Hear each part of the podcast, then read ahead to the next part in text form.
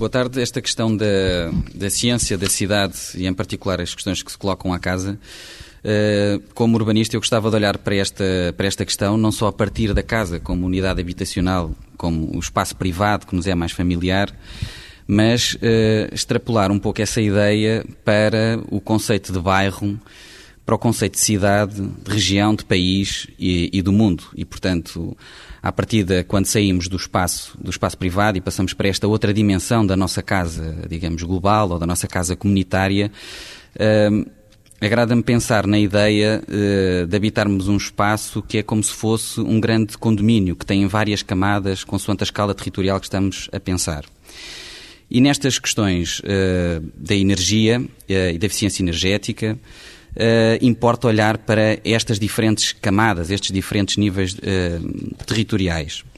E nessa perspectiva, uh, aquilo que é o nosso comportamento como utilizadores da habitação, mas também do bairro, da cidade, da região, do país, etc., tem uma importância fundamental naquilo que é o equilíbrio, no, equilíbrio, digamos, mais global e também naquilo que é o consumo de energia e a eficiência dos vários sistemas que utilizamos. Estas questões, para além do impacto que, por exemplo, ao nível da habitação podem ter mais diretamente, digamos, na, nas contas que pagamos pelo consumo de energia,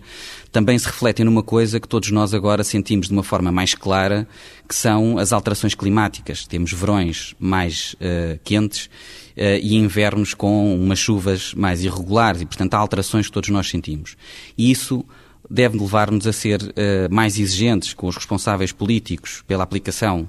uh, das políticas medidas que conduzem uh, a uma maior eficiência energética e a um modelo de desenvolvimento mais uh, sustentável, mas também sermos exigentes connosco próprios. E isso é dizer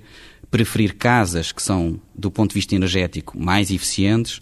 preferir carros que também sejam uh, energeticamente mais eficientes, eletrodomésticos, modos de transporte, etc.